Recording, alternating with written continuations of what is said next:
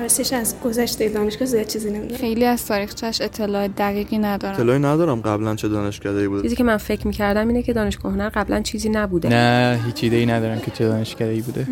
من خیلی اطلاعی ندارم در مورد اینکه اینجا قبلا نه نمی‌دونم دانشگاه هنر قبلا چه دانشکده بوده.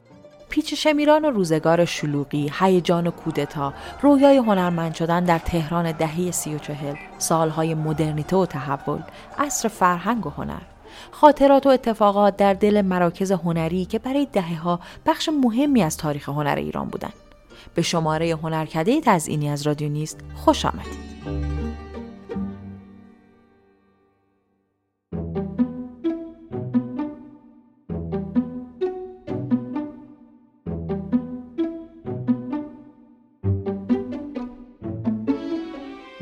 شیوه های آموزش هنر غربی از روزگار صفوی آغاز شد و در عهد قاجار ایران با تحولات فنی و هنری بسیاری روبرو شد. ارتباط و تعامل با اروپا در دوران ناصری موجب بروز تغییرات اساسی در فرهنگ و سبک زندگی ایرانیان شد و ایران در حال فاصله گرفتن از های تکراری و رفتن به سمت تجدد بود. آموزش هنر در ایران تا پیش از تأسیس مراکز رسمی بر اساس اصل استاد شاگردی و رویکردهای سنتی بنا شده بود. حمید جباری را. در مورد اولین مرکز آموزش آکادمیک بر پایه حالا مدارس اروپایی در ایران به دارالفنون میشه اشاره کنیم که مدرسه دارالفنون البته توسط میرزا خان امیر کبیر در سال 1268 قمری تاسیس میشه و در ابتدا دوست هنری و آموزش هنری نبوده. و چند سالی بعد نقاشی و موسیقی اضافه میشه که بر عهده حالا و کنستان یک هنرمند و حالا باستانشناس فرانسوی گذاشته میشه و یک خان متعین دولم که البته آموزشیده فرانسه است هم در پاریس آموزشیدن و شاگرد حالا برجسته مدرسه پاریس هستند و آموزش های هنری در این مدرسه کردن. بعد مهمترین شاگرد و حالا حاصل این مدرسه محمد غفاری و کمال ملک است که بعد هم خودش میاد مدرسه صنایع مستظرفه رو تحصیل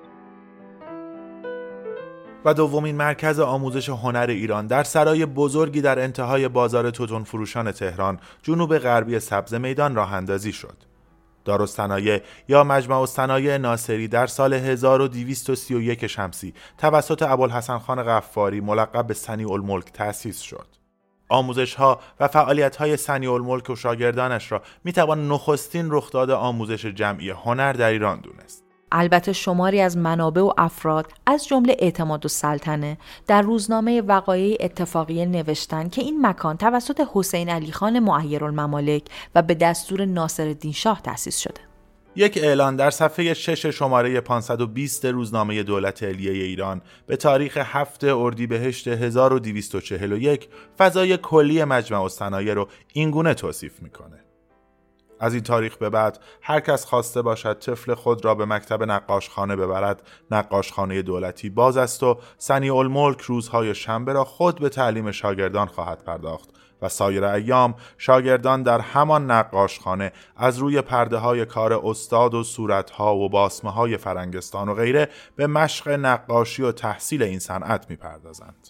و اما سومین و چهارمین مرکز آموزش هنر در ایران همت سنی الملک در سال 1278 قمری مدرسه دولتی نقاشی و چاپ در تهران تأسیس میشه. خیلی جالبه که در روزنامه دولت علی ایران هم بر شیوه آموزشی جدید و بروز این مدرسه تاکید شده و شخص ناصرالدین شاه هم خیلی عنایت و توجه خاصی به سنی الملک و آموزش های هنری در این مدرسه داشته. یک مرکزی که نقطه عطف در حالا تاریخ آموزش هنرهای تجسمی در ایران هست توسط محمد قفاری یا به نوعی برجسته ترین نقاش دوره قاجار ملقب به کمال الملک در سال 1289 شمسی تأسیس میشه. عنوان مدرسه مدرسه صنایع مستظرفه است و به نوعی دیگه پایان دهنده حالا اون رویکرد تلفیقی و التقاطی اصر قاجار در هنر ایرانی و غربی هست. با آغاز به کار این مدرسه حالا دروسی مانند یا مثل مثلا مجسمه سازی و طراحی و شیوه های قالب آموزشی اروپایی و شبه آکادمیک در این مدرسه شروع میشه. برای اولین بار هم هست که فارغ التحصیلان مراسم گواهینامه یا در اصطلاح دیپلم می‌گرفتن و مدرسه تاثیرات خیلی زیادی هم در جریان آموزش رسمی هنر در ایران داشته و هنوز هم داره و یه گرایش حالا عامه پسند به هنر و نقاشی و در میان مردم رواج میده. روند تأسیس مراکز هنری پس از روزگار قاجار هم ادامه داشت و مدرسه صنایع قدیمه در سال 1309 برای احیای هنرهای سنتی ایرانی توسط حسین تاهرزاده بهزاد و هنرستان کمال الملک در سال 1318 برای حفظ دستاوردهای کمال الملک توسط اسماعیل آشتیانی تأسیس شد. اما یکی از مهمترین آکادمی های هنری ایران در مهر ماه 1319 با تاثیرپذیری از مدرسه هنرهای زیبای پاریس و خارج از فضای دانشگاه تهران در مدرسه خانمروی تأسیس شد و در سال 1328 با نام رسمی دانشکده هنرهای زیبا به فعالیت خودش ادامه داد. این دانشکده تنها مرکز رسمی برای تحصیل در رشته های چون نقاشی و مجسمه سازی بود. اولین دوره دانشکده سه دانش آموخته در رشته نقاشی داشت. جلیل زیاپور، حسین کازمی و جواد حمیدی. برای پرداختن به تأسیس هنرکده تزئینی باید به ریشه ها و زمینه های اون نگاه کنیم. اواخر دهه 1320 وزارت فرهنگ و هنر تأسیس شده بود و یکی از وظایفش تأسیس هنرستان هنرهای زیبا بود. عباس مشدی زاده از نسل اول دانشجویان و صادق تبریزی از نخستین دانشجویان هنرکده.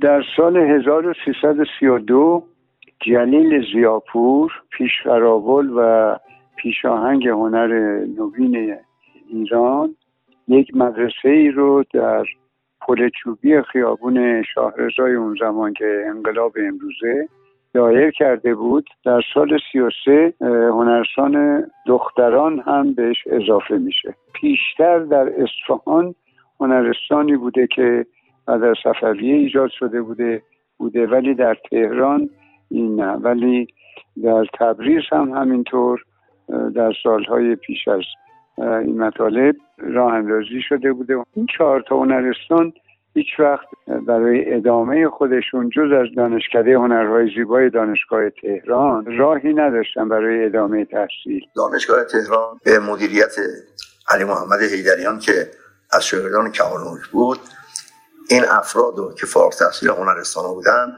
نمیپذیرفت.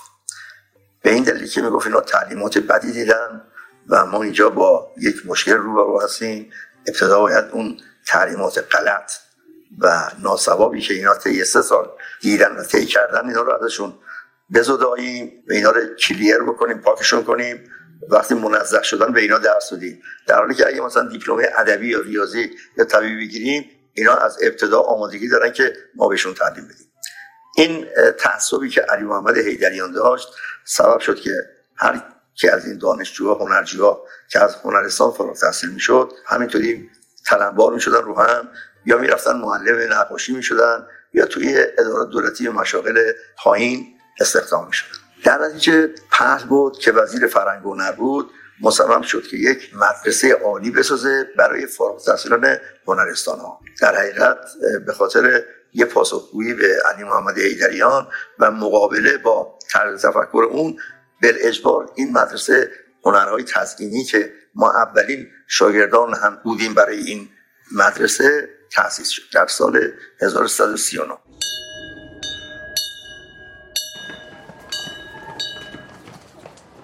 موقعی که این مدرسه تأسیس شد تمام افرادی که طی 7 سال فارغ تحصیل شده بودن از هنرستان ها و بلا تکلیف مونده بودن اومدن و جذب این دانشکده شدن. زمین اینکه بعضیشون هم توی یکی از این ادارات دولتی به خصوص آموزش پرورش یا وزارت فرهنگ اون زمان استخدام شده بودن. هنرکده هنرهای تزئینی در مهر ماه سال 1339 با های هوشنگ کازمی به عنوان یک مرکز نسبتا مستقل زیر نظر وزارت فرهنگ و هنر در تهران آن روزگار و در کوچه‌ای به نام پیر جمالی تأسیس شد.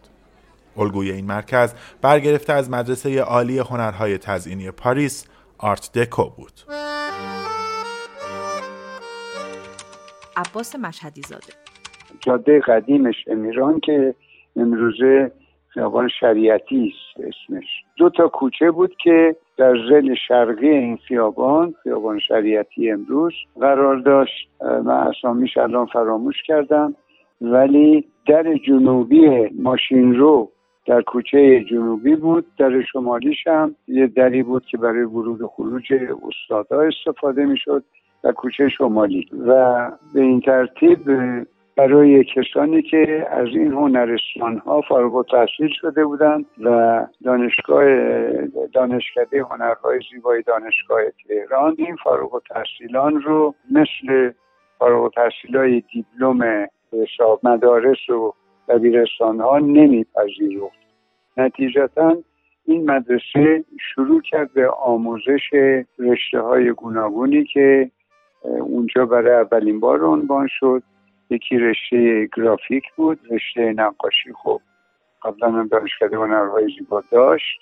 اینجا هم شروع شد و حدود چهار یا پنج نفر استاد فرانسوی اینجا تدریس داشتن. یک استاد یونانی بود به اسم والاییس اینجا تدریس داشت. البته کنکور ورودی داشت. پذیرفته شدگان از کنکور قبول شدگان اون ورودی و کنکور می‌تونستن دانشجوی اینجا بشن من خودم شخصا چون شاگرد اول شده بودم بعد از پرویز تناولی در هنرستان هنرهای زیبا شاگرد اولها بدون کنکور وارد می شدم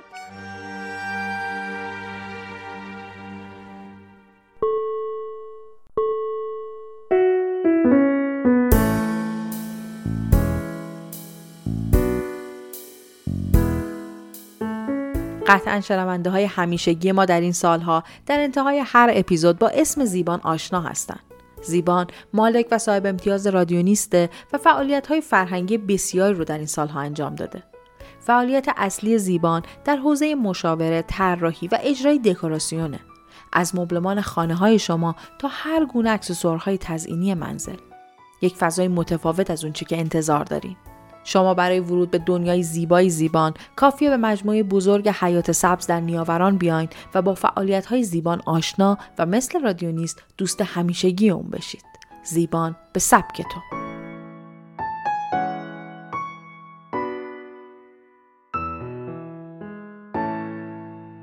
و این صدای هوشنگ کازمی مؤسس هنرکده هنرهای تزئینی است که میشنوید.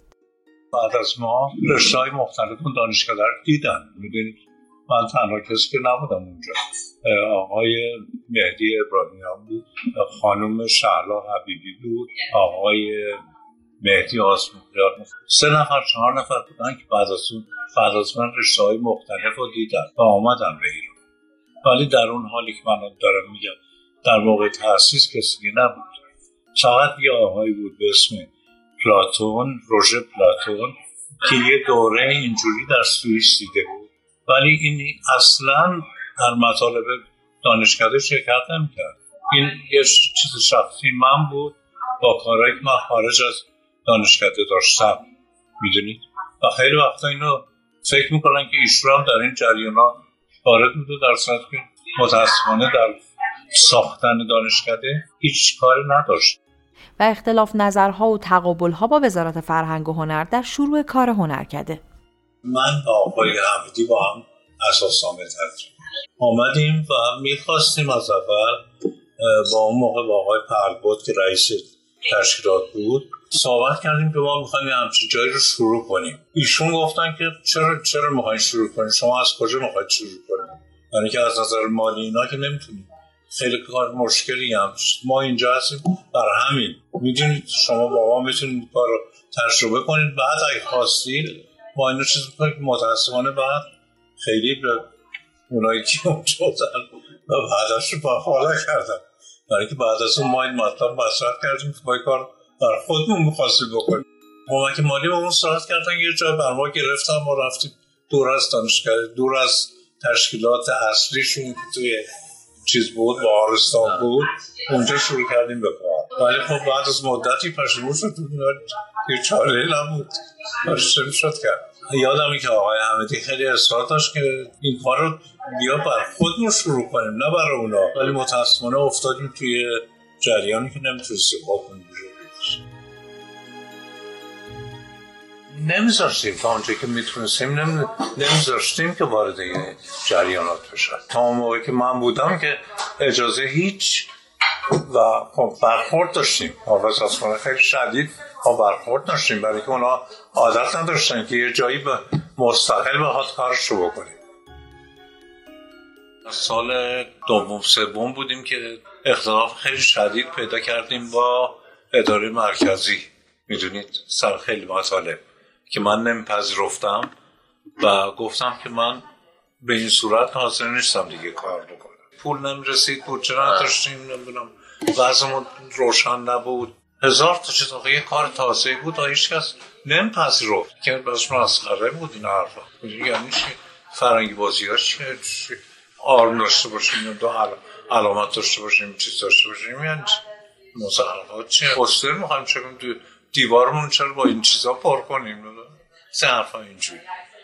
بعد من گفتم که من به این صورت کار نمی کنم گفتم نه شما منو صدا کردن سازمان و سازمان چیز بود دیگه ساواک تشکیل دادیم گفتم آقا شما نمی‌خواید توی مملکت زندگی کنیم؟ گفتم چرا؟ گفتم پس خود کوتاه. شما نمی‌تونید دارید جایدی بعد به من معمولیت دادم من برم چیز جلب سیاحان و جلب سیاحان در حال تشکیل بود. من اونجا شدم. تمام کارهای تبلیغاتی جلب سیاحان که یه مقدار زیادی کارهای تبلیغاتی کردیم. اما هوشنگ کازمی که بود و چرا به فکر تأسیس این دانشکده افتاد؟ او متولد 1302 بود و در سال 1394 درگذشت. مجید کاشانی. شاید محرکه ذهنی هوشنگ کازمی برای تأسیس هنرکده تجربه ای بود که چندین سال تو فضای مختلف تحصیلی داشت.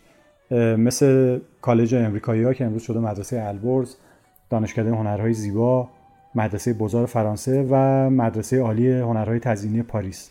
اما فضای هنری ایران توی شروع دهه چهل نیازمند به یک متخصصانی از رشته های مختلف بود که جاشون خالی بود در ایران و کازمی با تیزهوشی متوجه این خلا شد و اولین بار یک رشته هایی رو تأسیس کرد در هنرکده که کاملا در پاسخ به این نیاز جامعه مدرن شده اون روز ایران بود. شاید شاخصترین رشته ای که بتونم ازش اسم ببرم رشته گرافیک بود که با اسم هنرهای چاپی و نگارشی توی دانشکده راه اندازی شد. فراموش نکنیم که کازمی خودش جز اولین نسل طراحان گرافیک ایران بود که علاوه بر گرافیک در رشته نقاشی و معماری هم خب تحصیل کرده بود. تاثیر تحصیل تو این ستا رشته رو توی کارهای کازمی به راحتی میشه دید.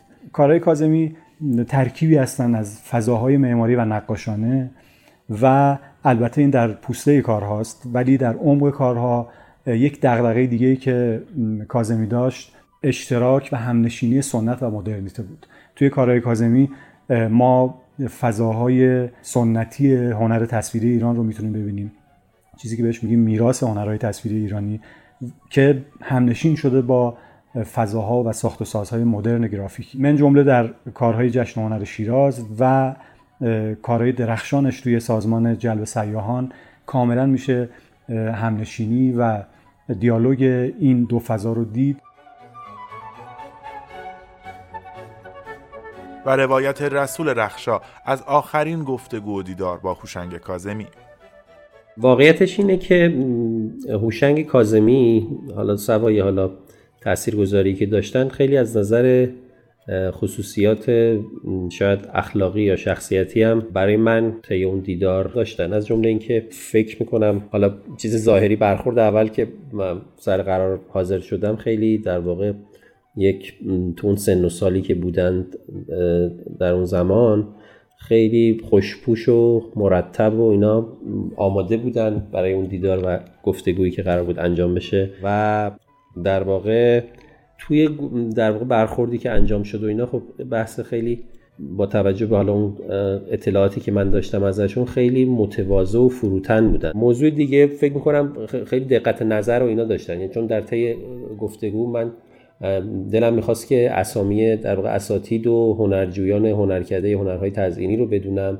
که تاکید داشتن که به شکل شفاهی به من نگن بلکه بتونن به شکل کتبی بنویسن که به زم خودشون این که کسی از قلم نیفته چون براشون خیلی مهم بود که حتما همه اسما و رشته ها درست و دقیق بیاد.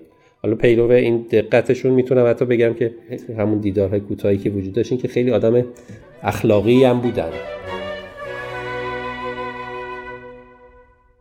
گروهی از هنرمندان مدرن که روزگار جوانی رو در حیاتهای هنرستان هنرهای زیبا گذرونده بودند مقصد بعدیشون هنرکده تزئینی بود صادق تبریزی، منصور قندریز، فرامرز پیلارام، بهزاد گلپایگانی، حسین زندرودی و مسعود عربشاهی که در همون سالهای ابتدایی دهه چهل جنبش سقاخونه رو شکل دادن. اما نام یک زن در آموزش و تربیت این نسل طلایی هنر ایران همیشه پررنگه. او کسی نیست جز شکوه ریاضی که پس از هنرستان با شاگردانش به هنرکده اومد و دو سال هم در اونجا تدریس کرد.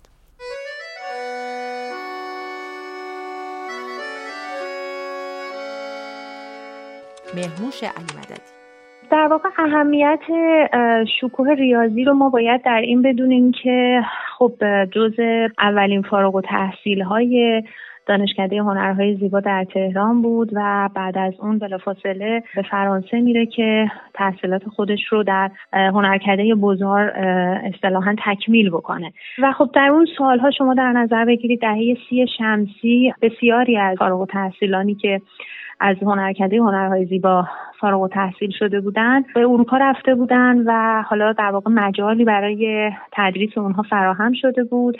و شکوه ریاضی هم همون حدودهای سال 33 34 به ایران برمیگرده و از در واقع سال 35 کارمند رسمی اداره هنرهای زیبای کشور میشه و کار آموزش رو از هنرستان هنرهای زیبای پسران شروع می‌کنه.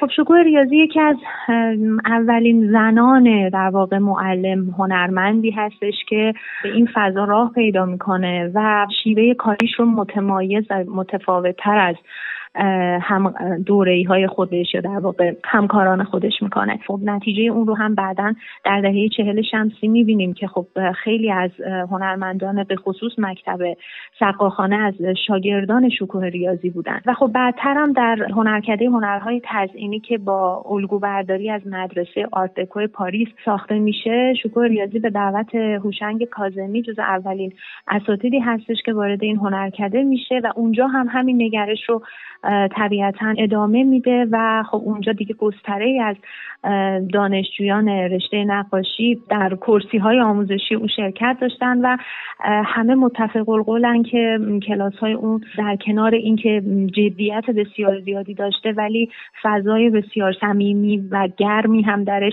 وجود داشته و بچه ها این فرصت رو یا در واقع دانشجویانش این فرصت رو داشتن که با استاد خودشون گفتگو بکنن و در رابطه با هنر مدرن و اون چیزی که در اون سالها در اروپا مرسوم بوده به گفتگو بشینن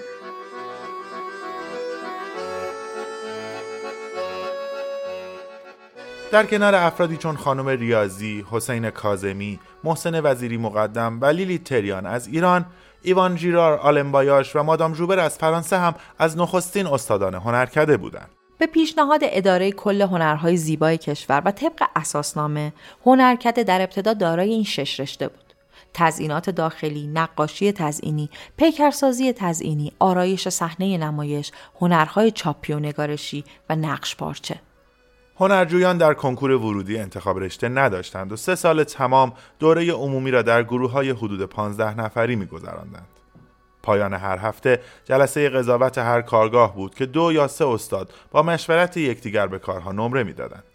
در انتهای سال سوم در صورتی که دانشجو واحدهایش را با موفقیت گذرانده بود می توانست انتخاب رشته کند و فقط یک سال دوره تخصصی را بگذراند تا سال 1348 تعداد فارغ و تحصیلان هنرکده 98 نفر در لیسانس و 48 نفر در فوق لیسانس بود و پس از هوشنگ کازمی به ترتیب پرویز معید عهد، رضا کسایی و حمید زرین افسر ریاست دانشکده را عهدهدار شدند.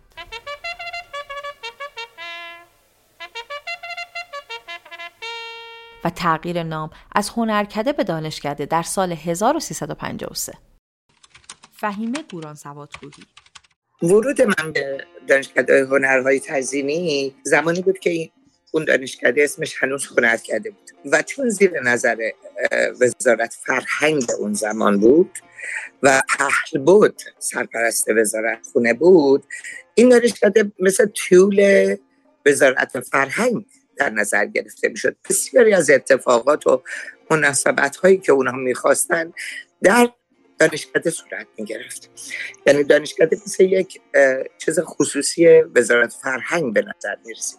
پهبود مکررن به دانشکده می اومد حضور پیدا می‌کرد و اوان انصارش اکثرا بودن در این حال ورود من همزمان بود با یک گروه مدیریت جدید که حالا آقای افسریان اسم کوچکشون یادم رفته رئیس دانشکده بودن معید عهد اینا در دانشکده بودن. و اینها شروع به یک برنامه‌ریزی جدید آموزشی کرده بودن و داشتن که دروس و اینا رو تغییر می‌دادن. در این رفت ماها یه احساس حقارتی داشتیم که این اسمش هنرکده است و مثل بقیه جاها بهش دانشگاه نمیگن. و اصرار داشتیم که این رو تغییر بدیم. در این رفت آمده و امکان برخوردهایی که ما داشتیم مستقیم با پهل بود و عوان انصارش شروع کردیم به فشار آوردن و افراد مختلفی از فرصت استفاده می‌کردن خیر اینا رو می‌گرفتن و می‌گفتن که اینجا چرا اسمش هنرکده از بعد دانشکده بشه. و بالاخره این اتفاق صورت گرفت. با اون برنامه آموزشی جدیدی که من فکر می‌کنم افسریان اینا تشکیل دادن و مواد درسی جدید رو گذاشتن اسم دانشکده رو تغییر دادن که خب ما خیلی خوشحال بودیم که شد بالاخره دانشکده به جایی هنر کرده.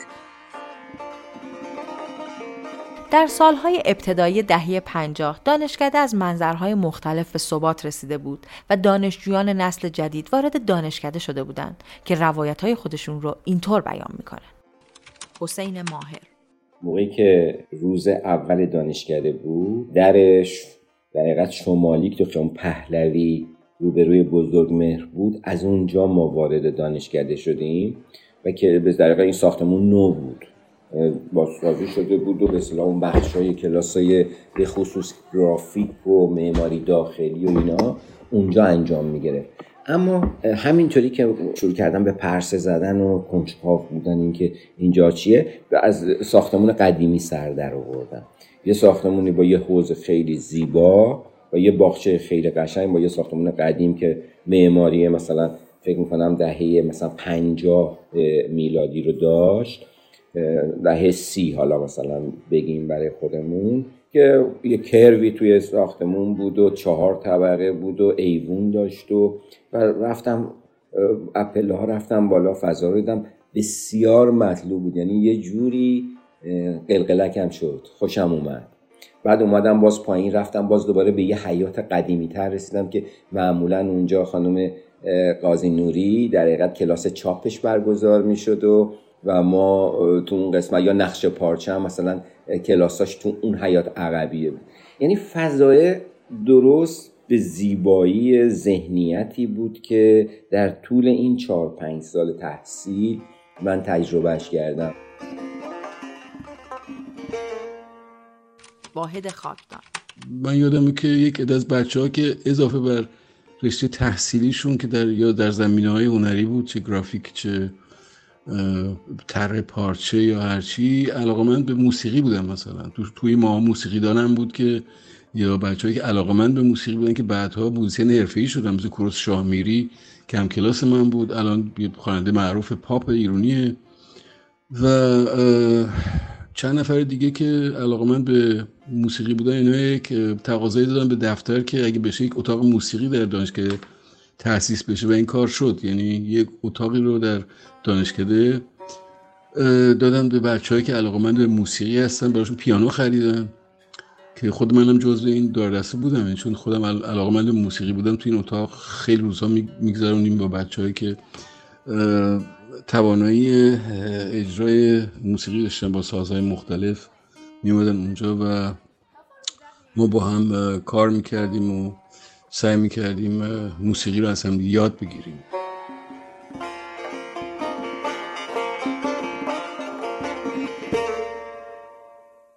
و امکانات و شرایط دانشکده از زبان حسین ماهر.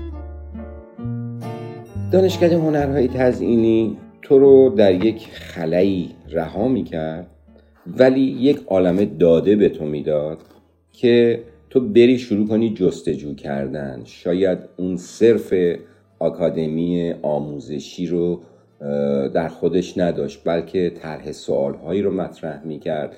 به تو موضوعاتی رو می‌گفت که داره در دنیای اون موقع در اون کانتمپرری بسیار در اون معاصر بودنه قراره که چه اتفاقاتی بیفته و تو چقدر ازشون می‌دونی. سعی می‌کرد که اینها رو بیشتر مورد بررسی قرار بده. خب به طب کتابخونه فوقلاده ای داشت.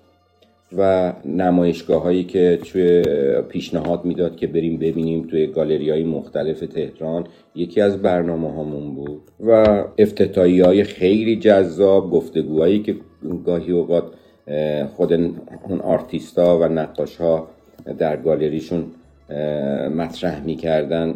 می‌تونست کم کم جالب باشه برات.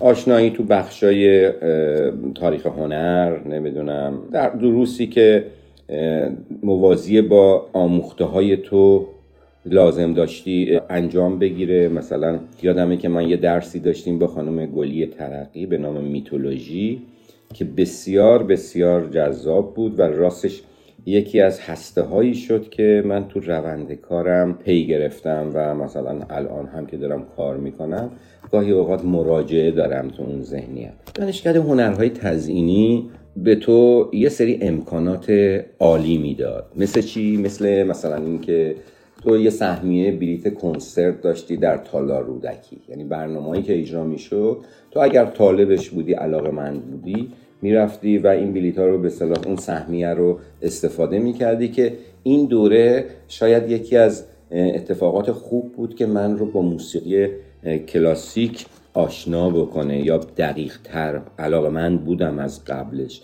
ولی این خیلی رهنمود خوبی بود. یا مثلا نمی‌دونم فستیوال های فیلم بود توی تهران.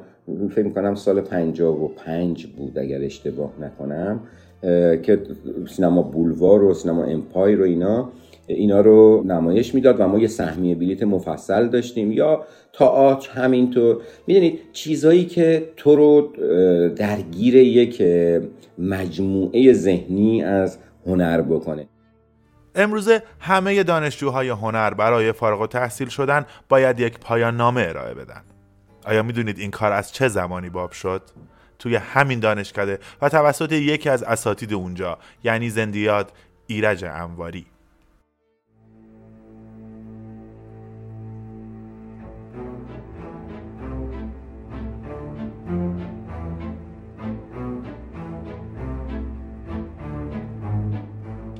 فهیمه پهلوان. یعنی با مسئله پژوهش و روش تحقیق کردن ما اونجا آشنا شدیم. اولین مکانی بود در ایران که اصلا کار پژوهشی وارد رشته هنر شد. طبیعتا مثل همه چیزای نو که میاد همه باهاش خیلی مخالفت کردن. مخصوصا خدا بیامرز ممیز که شد دشمن اصلی دانشکده تزینی که اصلا چه ربطی داره یک گرافیک چه ربطی داره کار پژوهشی بکنه اصلا پژوهش مال هنرمند نیست. به هر حال ولی دانشکده ما شروع کردیم. ما تقریبا اول یازده نفر چون ایرج انباری خیلی اصرار داشت که ما به کار گروهی عادت بکنیم. و بعدها آدم می‌فهمید که چرا برای اینکه ما خیلی تکرویم ایرونیا همه چیمون تکرو خیلی اصرار به کار گروهی داشت که یازده نفره اول شروع کردیم و روی سفالگری لالگین شروع کردیم که اصلا خاک چیه از کجا میاد چه جوری میاد چه جوری کار میشه. تقریبا هر هفته یا پونزده روز یه بار با یه اتوبوس. همه می‌رفتیم اونجا. وارد زندگی مردم اهالی ده می‌شدیم و چقدر از ما استقبال می‌کردن و امرالله فرهاد. نه من هیچ وقت با هیچ چنین چیزی مواجه نشدم و حتی می‌تونم شاهد بیارم که آقای ممیز توی دانشگاه تهران هم که بود خانم دکتر سیما کوبان. در حقیقت همین کار پژوهشی رو در دانشگاه تهران ایشون داشت انجام می‌داد. خانم دکتر کوبان داشت با استاد ممیز و برخی دیگر اساسی دانشگاه تهران همکاری می‌کرد برای همین کار پژوهش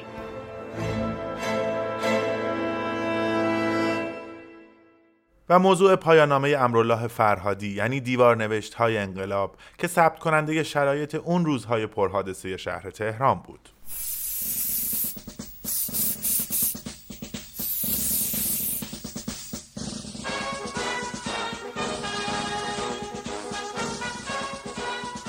خب یه تعدادی از این عکس داری که گرفته بودم رو من به آقای اماری منتقل کردم. گفتم دارم این کارو می‌کنم.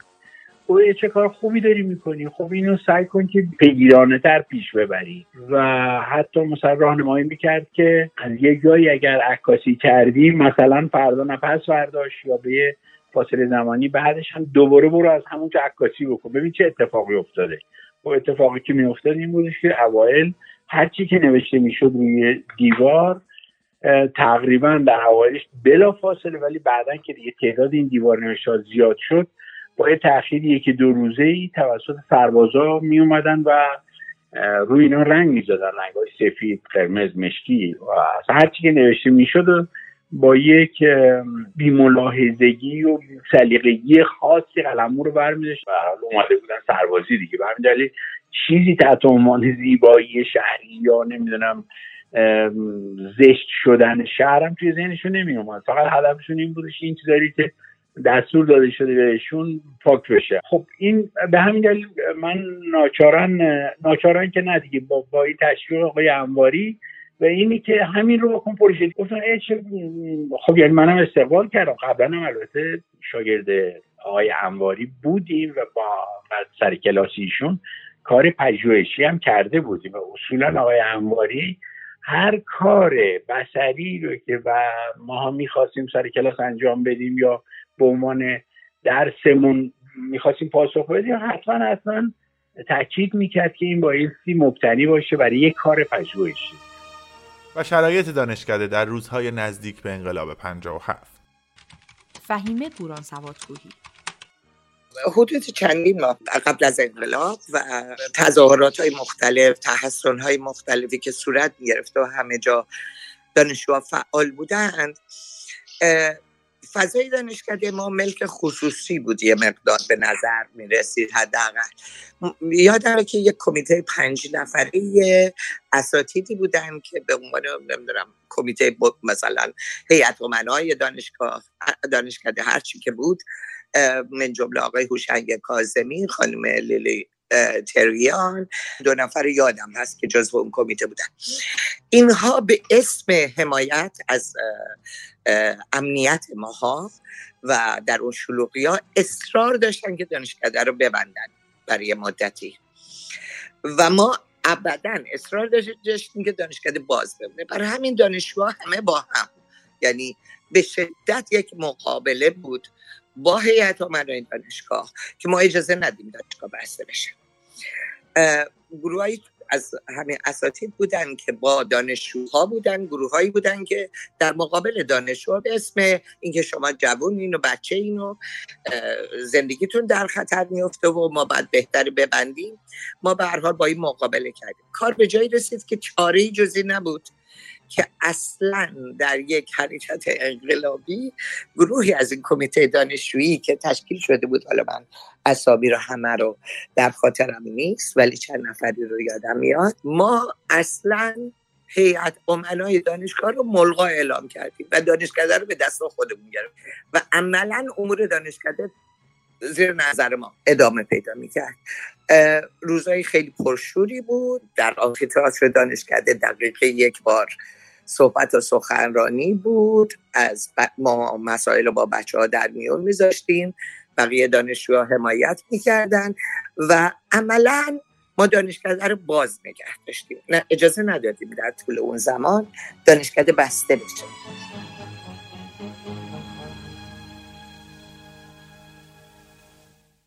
و روایت مهدی گوران سوادکوهی از لحظه کشیدن تابلوی نقاشی بزرگی که در عکس معروف مریم زندی از راهپیمایی در بین مردم ثبت شده است. هفته اول اگه اشتباه نکنم هفته دوم مهمان 57 هفته همبستگی دانشجویان و دانشگاهیان با جنبش بود و این اصلا رسما اعلام شده بود بنابراین یه سری جنبش های خیلی خیلی جدی شکل گرفته بود من خیلی خوب به یاد دارم که اگر شما در فیلم ها و تصاویر حالا به ویژه تصویری که خانم زندی از راهپیمایی بزرگ تاسو آشورا گرفته تصویر بزرگی از آقای هستش که یه عدهای برن روی یک چرخی که در حقیقت مثل گاڑی دستی پیش می‌برن تو خیابان آزادی رو شما می‌بینید. خیلی بزرگ بود. شاید مثلا به جرأت می‌تونم بگم یه چیزی نزدیک مثلا شاید سه در پنج به صورت عمودی بود. و من به خوبی یادم که آقای بهمن بروزنی این کار رو توی حیات دانشکده اون پارچه رو پهن کرده بودن. پارچه با چند قطعه تشکیل شده بود که دوسته شده بود به هم و ایشون با یک قلمه تقریبا معمول و یک چوب نسبتا بلند ایستاده و اون پارچه روی زمین تصویر ایشون رو می‌کشید. برای من حیرت آور بود که با یه حرکت دست مثلا چشم راست خمینی رو خیلی زنده و قوی و به اصطلاح حرفه‌ای در می و خیلی با سرعت این کار کرد. مثلا شاید یه شاید مثلا یه صبح تا ظهری حد اکثر بیشتر طول نکشید که این تصویر آماده شد. دیگه بعدا بچه اون رو روی اون کلاف فلزی که ساخته بودن حالا فکر کنم توی یکی از همین کارگاهی مثلا مجسمه یا کارگاه فهمی مربوط به تاسیسات دانشکده یا از بیرون ساخته بودن این رو اطلاع ندارم. ولی به حال اون آماده کردم و اون رو جلودار حرکت همه بچههایی که توی راهپیمایی شرکت کرده بودن حرکت می‌دادم.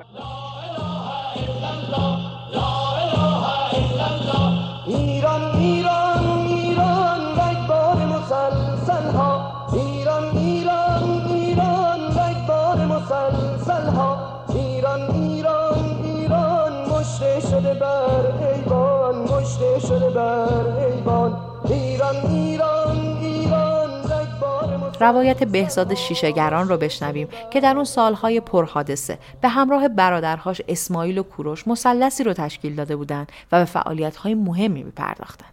این استقلال رو داشتیم که بتونیم کارامون رو هم فکر کنیم طراحی کنیم و بعد در کارگاهمون سیلک اسکرین کنیم و بعد بدون امضا و قاچاقی شبانه ببریم به در دیوار شهر نصب کنیم. در مهمترین مراکز میدانی و مکانی و شهر می بردیم کارامون رو به دیوار می چسبوندیم قاچاقی و بدون نام و نشان. تمام هم اون زمان چون چاپخونه ها کار ما رو خب قبل از انقلاب چون پسترها انتقادی بود مسائل به موضوع صلاح مطرح اون زمان جامعه بود شعارهای جامعه بود مثل آزادی زندانی سیاسی آزادی قلم بعدا هم که جمعه سیاه اتفاق افتاد همه اینها موضوعهای نبودن که ما بخوایم با مجوز چاپ کنیم و به به در دیوار شهر بزنیم. مجبور بودیم که بدون نام و نشان چاپ سیلک اسکرین کنیم و خودمون هم ببریم به در دیوار شهر بزنیم. در واقع کارهای ما به صورت نمایش در شهر در آمده بود. و خود این یک اتفاق تازه‌ای بود در اون زمان که شما حرفی رو که از جامعه دریافت کردی حالا به زبان پستر با رسانه پستر اینها می‌رفتن به در دیوار شهر میخوردن و فردا ما مواجه می شدیم با کندن پسترها یا با بحث پسترها یا در واقع رنگ زدن روی پسترها و اینها کارهایی بود که در واقع در پناه بی سفارشی دهنده اتفاق افتاده بودند ما هم در به طور فردی مستقل بودیم. یعنی تک تکمون من کار خودم رو می‌کردم کوروش کار خودش رو می‌کرد اسماعیل هم کار خودش رو می‌کرد. هم در درون کار گروهیمون مستقل بودیم هم وابستگی به هیچ نهاد و تشکیلاتی نداشتیم. در نتیجه یک تجربه فوقالعاده ارزشمندی است در اون مقطع که ما با هم کار می‌کردیم. توی قاب خیسه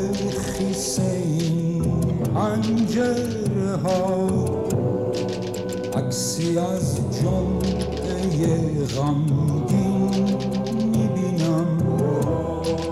چه سیاه به تنش رخت عذاب تو چشاش ابرای سنگین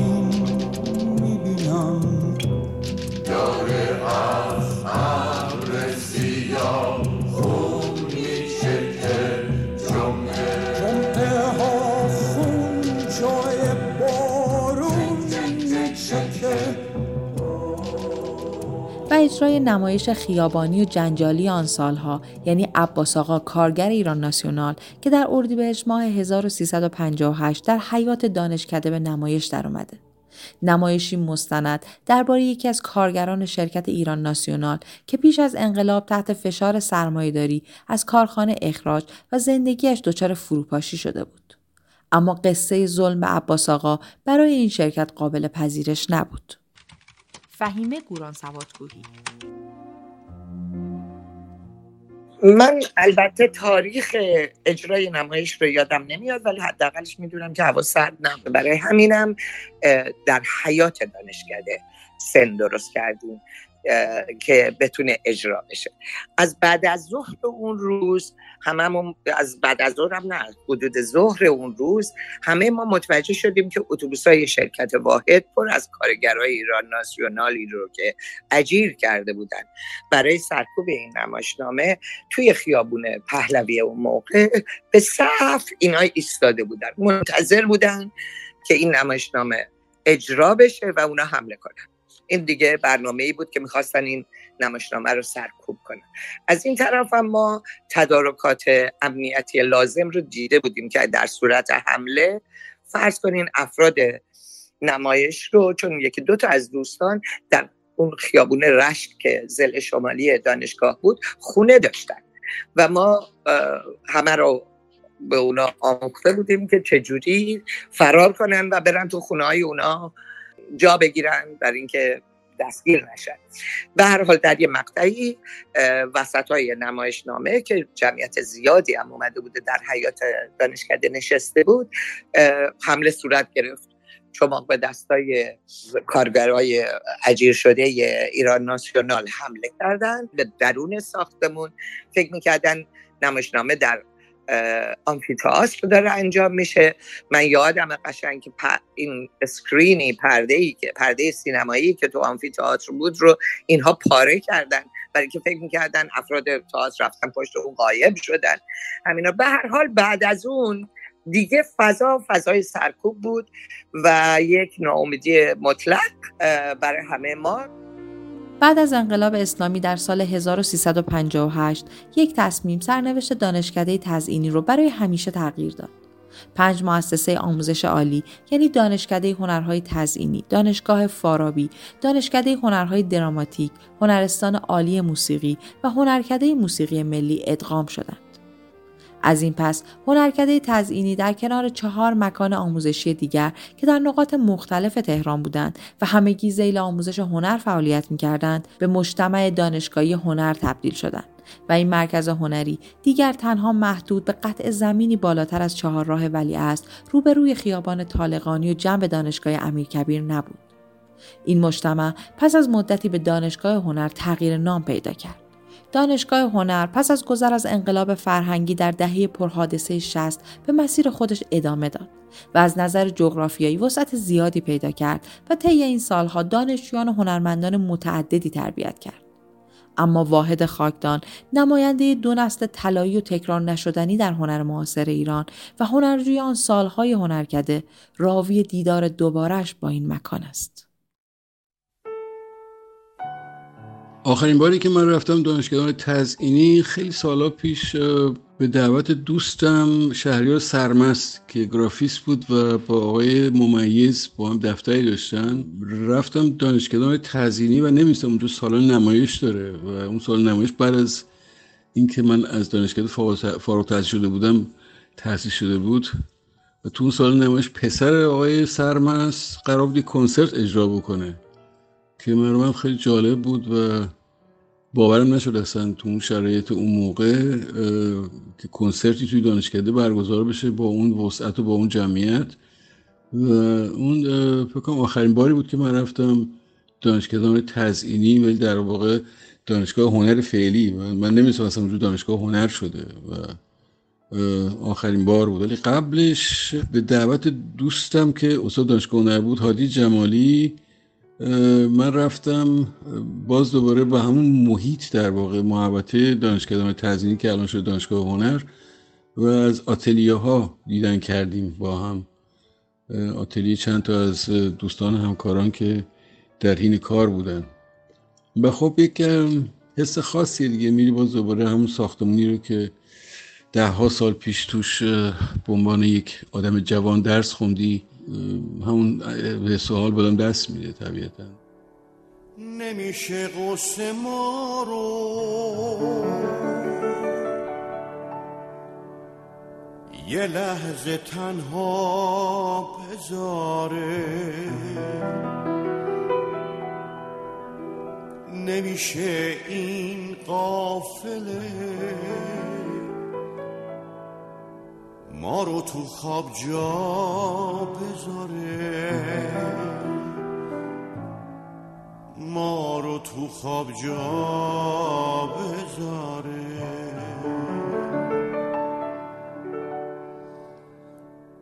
چهل و هشتمین شماره از رادیو نیست رو شنیدید که در آذر ماه ضبط و تدوین و در یکم دی ماه 1402 منتشر میشه. بیشک ساختن اپیزود هنرکده تزئینی امکان پذیر نبود بدون لطف و همراهی عزیزانی چون عباس مشهدی زاده، امرالله فرهادی، بهزاد شیشگران، حسین ماهر، فهیمه پهلوان، بهروز مسلمیان، واحد خاکدان، فهیمه و مهدی گوران سوادکوهی، رسول رخشا، مجید کاشانی، حمید جباری راد، مهنوش علی مددی و محمد رضایی. همچنین تشکر می‌کنیم از ابراهیم حقیقی، علیرضا قفوری، تارا بهرینی، احسان زیبرالم، نیما نازمی، محمد علی مریدی، علی عباسیان، هلیا صالح بک، کوثر باقرزاده، سارا متین‌کیا، غزاله رجب‌زاده، علی صدوقی، زهرا کرمی و نگین بیات. صدای هوشنگ کاظمی از آرشیو رسول رخشا و صدای صادق تبریزی از آرشیو وبسایت آرت‌باکس در اختیار رادیو نیست قرار داده شده. منابع استفاده شده در این شماره. کتاب پیچ شمیران 1332 نوشته داریوش کیا است. کتاب زندگی نامه هوشنگ کاظمی نشر رسم. کتاب 100 سال گرافیک در تهران نوشته معراج قنبری و شماره چهارم مجله پشت بام بوده. ذکر این نکته ضروریه که رادیو نیست یک پادکست مصاحبه محوره که بخش عمدهش رو خاطرات مردمی تشکیل میده و جدا از صحت و سقمش حس مردم این دوره از تاریخ رو نسبت به اون مکان تشریح می‌کنه. و با توجه به مصاحبه و خاطر محور بودن اون رادیو نیست نمی‌تونه صحت اطلاعات بیان شده رو 100 درصد تایید کنه و مسئولیت اون بر عهده خود اشخاص بوده.